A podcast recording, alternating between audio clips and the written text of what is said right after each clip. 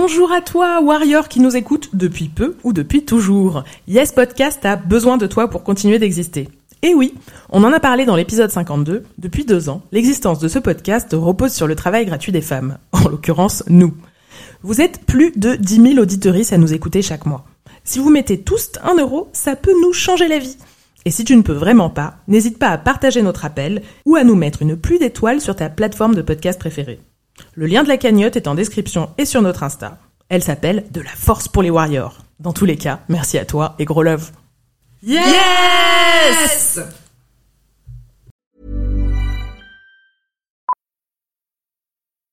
Millions of people have lost weight with personalized plans from Noom, like Evan, who can't stand salads and still lost 50 pounds.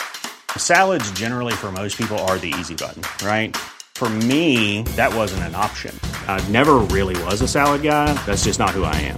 But Noom worked for me. Get your personalized plan today at Noom.com. Real Noom user compensated to provide their story. In four weeks, the typical Noom user can expect to lose one to two pounds per week. Individual results may vary.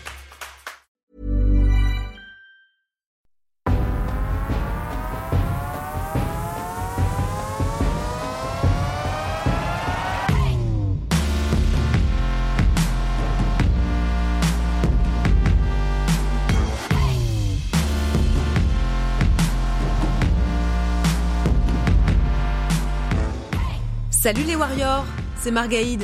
Bienvenue dans ce nouvel épisode bonus de Yes. J'espère que vous allez bien. Aujourd'hui, je vous propose une plongée dans notre boîte mail à la découverte de messages que nous n'avons pas pu diffuser. Et oui, vous êtes nombreuses à nous écrire, à nous envoyer des vocaux, et ça nous fait un bien fou d'avoir de vos nouvelles. Aujourd'hui, on avait envie de partager ces messages avec vous. Allez, c'est parti. Et on commence avec une punchline envoyée par Nathalie. Elle réagit au dernier épisode que nous avons consacré à la grossophobie. Nathalie a 60 ans. Il y a quelques années, après avoir arrêté de fumer, elle a pris une dizaine de kilos. En 2019, elle a malheureusement fait un infarctus. Les médecins lui demandent alors de perdre du poids. Elle arrive à perdre quelques kilos au prix d'un énorme contrôle sur sa nourriture, sur tout ce qu'elle mange, et c'est un très gros effort pour elle. Mais pendant un rendez-vous, son cardiologue n'a rien trouvé de mieux que de lui dire Il faudrait faire attention à votre nourriture, madame. La remarque est complètement déplacée, mais Nathalie trouve l'inspiration pour lui répondre et elle lui balance Mais docteur, vous croyez quoi? Que je me vautre dans la raclette? Alors bravo Nathalie d'avoir osé répondre à ton cardiologue, c'est très courageux. Ce que tu racontes appuie tout ce qu'on a dit lors de l'épisode sur la grossophobie avec Anouche de Gras Politique. Chez le médecin, les personnes considérées comme trop grosses sont systématiquement culpabilisées et renvoyées à l'obligation de maigrir, alors que ce n'est parfois pas facile, que ce n'est pas toujours possible même parfois à cause de maladies ou de troubles du comportement alimentaire. Alors on est très très très contente Nathalie de te compter parmi nos nouvelles auditrices, puisque tu nous dis que tu as commencé à écouter Yes il y a quelques semaines seulement.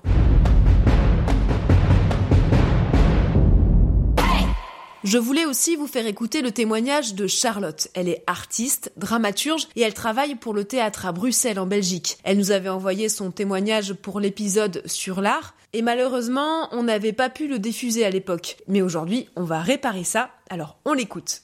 Ouais, c'est hyper difficile comme exercice. Il y a tellement de choses à dire par rapport au milieu artistique euh, et notamment le milieu théâtral. Il y a tellement de choses à dire que je ne sais pas par quel bout le prendre.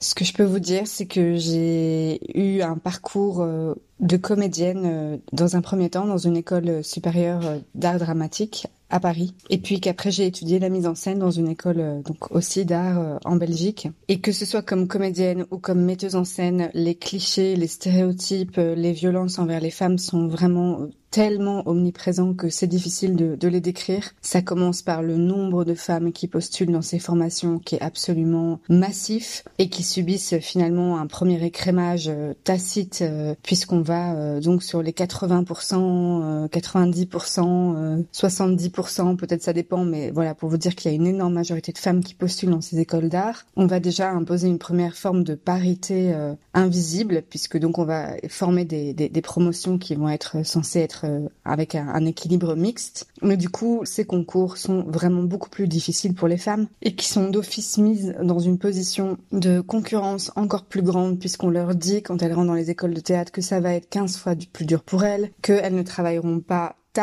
que les carrières des femmes, euh, voilà, il faut se dépêcher parce que c'est périssable avec l'âge. Et en plus, il y a cette sempiternelle question du répertoire. Alors non seulement un répertoire qui est à 100% blanc, euh, mâle, hétéro, mais en plus dans lesquels les femmes doivent se vraiment s'écharper pour avoir euh, trois répliques à défendre, vu le nombre, le peu de rôles qu'il y a dans ce répertoire, donc qui demanderait à être vraiment remis en question. Donc c'est précisément pour toutes ces raisons que moi je suis devenue metteuse en scène. Je supportais difficilement cette concurrence et j'ai entendu euh, ce message qu'il y avait un appel vraiment à ce que des femmes valorisent d'autres femmes pour que les choses changent. Donc j'ai décidé de faire euh, de ce geste-là euh, de féministe finalement, de proposer des spectacles en non-mixité et de valoriser vraiment non seulement les textes écrits par des femmes, mais également les comédiennes. Et donc j'ai fait pour ça un deuxième parcours artistique dans une école de mise en scène, cette fois-ci en Belgique. Et là, ce que je peux dire, ce que je retiens de cet enseignement, c'est que Très clairement, c'était 15 fois plus dur également pour les femmes qui étaient dans cette section. On était sans cesse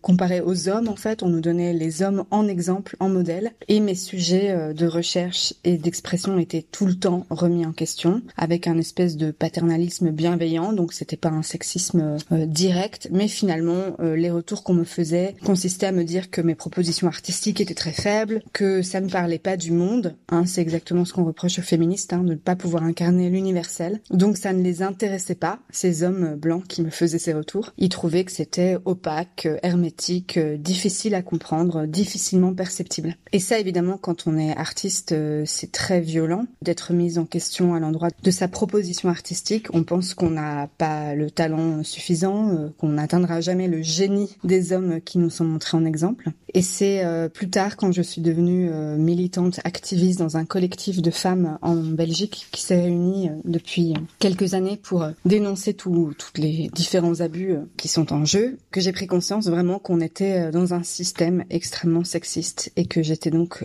très isolée, mais loin d'être la seule. Et j'ai pu relire tout mon parcours, toute ma formation artistique avec vraiment cette prise de conscience d'un sexisme permanent, un biais sexiste qui s'est posé sur tout, sur tout ce que je faisais. Voilà, la victoire dont je peux témoigner pour moi, c'est que bah j'ai pas lâché fait, que malgré tous ces découragements, j'ai réussi à aller au bout du parcours, ce qui était vraiment loin d'être facile. Beaucoup de personnes euh, sont éliminées de ces écoles. Et donc déjà, on, s'appelait les warriors ou les survivants parce que c'était extrêmement, extrêmement dur de, résister à, autant de, de pression. Et puis surtout, bah, j'ai continué à créer parce que ça non plus, c'est pas acquis. La plupart des femmes disparaissent en fait après leurs études, même si elles sont une grande majorité à sortir diplômées. On ne les voit plus au bout de quelques années. Elles finissent par avoir de moins en moins de propositions, de moins en moins de projets et elles survivent pas à l'énorme précarité de ce milieu. Donc voilà, moi je suis toujours là et donc en ça c'est une énorme victoire, même si euh, j'ai dû faire un peu des, des détours et aller euh,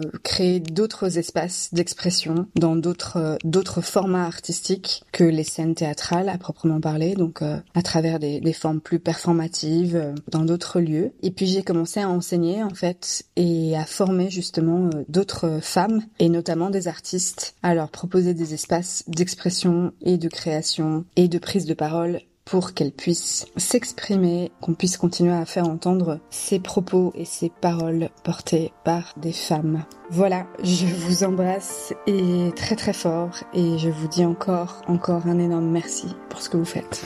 Longue vie aux Warriors.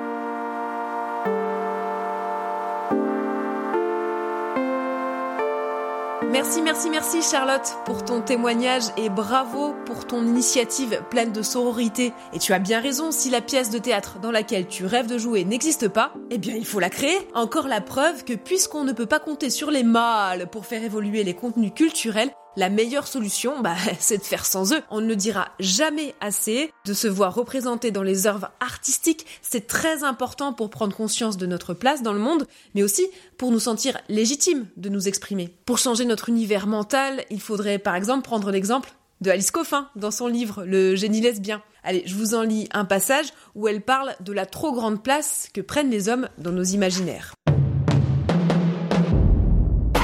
Il ne suffit pas de nous entraider, Il faut, à notre tour, les éliminer. Les éliminer de nos esprits, de nos images, de nos représentations. Je ne lis plus les livres des hommes, je ne regarde plus leurs films, je n'écoute plus leur musique. J'essaie, du moins. Voilà, moi je trouve c'est un super conseil. Et moi aussi, depuis quelques années, je privilégie les autrices aux auteurs. Bah, je vais vous parler du coup du dernier ouvrage que j'ai lu. C'est une BD de Marie Dubois. Ça s'appelle Un bébé si je peux. Et elle raconte avec beaucoup d'humour son combat pour réussir à tomber enceinte. Et c'est aux éditions Masso. Et je voulais en profiter pour passer un message de soutien aux copines intermittentes, artistes, techniciennes, aux précaires qui organisent des visites guidées dans les musées ou qui travaillent dans les agences de sécurité, aux étudiantes qui arrondissaient leur fin de mois en étant ouvreuses dans les théâtres. Voilà plus d'un an que le coronavirus règne sur nos vies et que le monde de la culture s'est quasiment arrêté. Musées, théâtres, salles de concert sont toujours fermés pour une durée indéterminée. Alors bien sûr, tout ça me manque, mais il ne faut pas oublier que pour certaines, la culture, ben, c'est leur gagne-pain. Alors je vous envoie plein de force et de courage. Pour terminer, je vous propose d'écouter Anna. Elle nous a envoyé un vocal sur Instagram pour partager une technique anti-relou plutôt originale. Euh, je vous envoie un vocal parce que j'ai une petite victoire euh, qui m'est arrivée récemment que je voulais euh, raconter. Voilà, on sait jamais. Ça fait un moment que je suis vos podcasts et j'adore vraiment ce que vous faites. Donc voilà, je voulais à mon tour partager une expérience. Donc j'étais dans la rue, il y a un gros lourd qui commence à venir me voir, qui insistait, qui insistait, qui me disait ah, s'il te plaît, laisse-moi une chance, on va boire un verre, tu peux me donner ton numéro. Donc je restais polie, je disais non merci c'est bon. Puis il me suivait, il me suivait. Donc au bout d'un moment, il répétait sans cesse la phrase laisse-moi une minute, laisse-moi une minute. Donc là, je me suis arrêtée, j'ai regardé ma montre et je lui ai dit très bien tu as une minute pour me convaincre. Et en fait, il s'est retrouvé vraiment déstabilisé que je lui dise ça. Donc, il savait pas trop quoi dire. Et au bout d'une minute, j'ai dit, bah voilà, je suis désolée, tu m'as pas convaincu. Et je suis partie. Et en fait, le fait de vraiment le prendre au mot comme ça, de le regarder dans les yeux et de lui dire, bah t'as une minute pour me convaincre, il était tellement déstabilisé qu'il est parti et qu'il m'a laissé tranquille, quoi. Donc voilà, c'est pas grand chose, mais j'étais quand même contente et je trouvais que c'était le genre de répartie qui pouvait peut-être aider euh, pour certaines. Voilà, bah merci de m'avoir écouté et bonne journée à vous. Merci Anna et bravo. Eh ben non, ce n'est pas rien ce que tu as fait. Il en faut du courage pour regarder un harceleur dans les yeux et l'affronter comme tu l'as fait. J'adore cette technique parce que tu l'as pris à son propre jeu. Et puis surtout, mais on n'a pas de temps de perdre avec ces mecs quoi. Une minute de crédit temps, c'est bien assez. Allez, ciao ça m'a rappelé aussi une technique développée par la coach Marie da Silva. Sa spécialité, c'est les conseils de survie au taf pour les personnes racisées. Donc cette technique, c'est celle des 300 secondes. C'est le temps qu'elle s'autorise pour faire de la pédagogie sur les questions de sexisme et de racisme ou d'autres discriminations. Et c'est 300 secondes par jour. En gros, le principe, c'est de ne pas perdre son temps à essayer de faire de grands exposés en espérant que ton oncle Robert comprenne enfin pourquoi ces blagues sexistes sont un problème. Voilà, c'est peine perdue. Alors, ces 300 secondes, tu n'as pas le droit de les utiliser en une seule fois. Donc c'est une technique intéressante pour celles qui sont fatiguées de passer leur temps à faire de la pédagogie. Bah non, ce n'est pas notre devoir d'étudier la terre entière à l'antisexisme. On n'est pas des warriors H24 et on a le droit de se reposer. Donc si vous voulez en savoir plus sur cette technique, vous pouvez suivre Marie da Silva sur son compte Twitter, at Napilicayo. Voilà, sur ces bonnes paroles, c'est déjà la fin de ce bonus. J'espère qu'il t'aura donné de l'énergie pour affronter la suite de ta journée. Yes est un podcast produit à Marseille par Popcast. Continuez à nous écrire sur les réseaux et sur notre mail warriors at yespodcast.fr. Yes avec 3 S. On se retrouve très bientôt avec un épisode consacré à l'éducation des enfants. Alors d'ici là, prends soin de toi et face aux sexistes, que tu répliques ou que tu les ignores, on te soutient. Bref meuf, quoi que tu fasses, t'es une warrior.